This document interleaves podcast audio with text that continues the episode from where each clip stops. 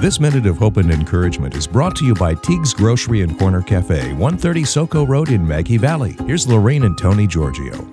Feeling weak and want to give up? Isaiah 40:31. But those who wait for the Lord, who expect, look for, and hope in Him, shall change and renew their strength and power.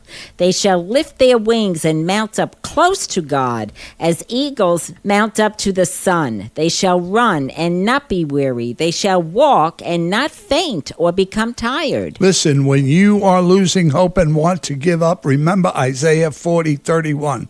This is a wonderful verse when we are at our lowest point. If we obey this verse, we will restore our strength and bring us close to Him as eagles so we can soar for Him the way He intended.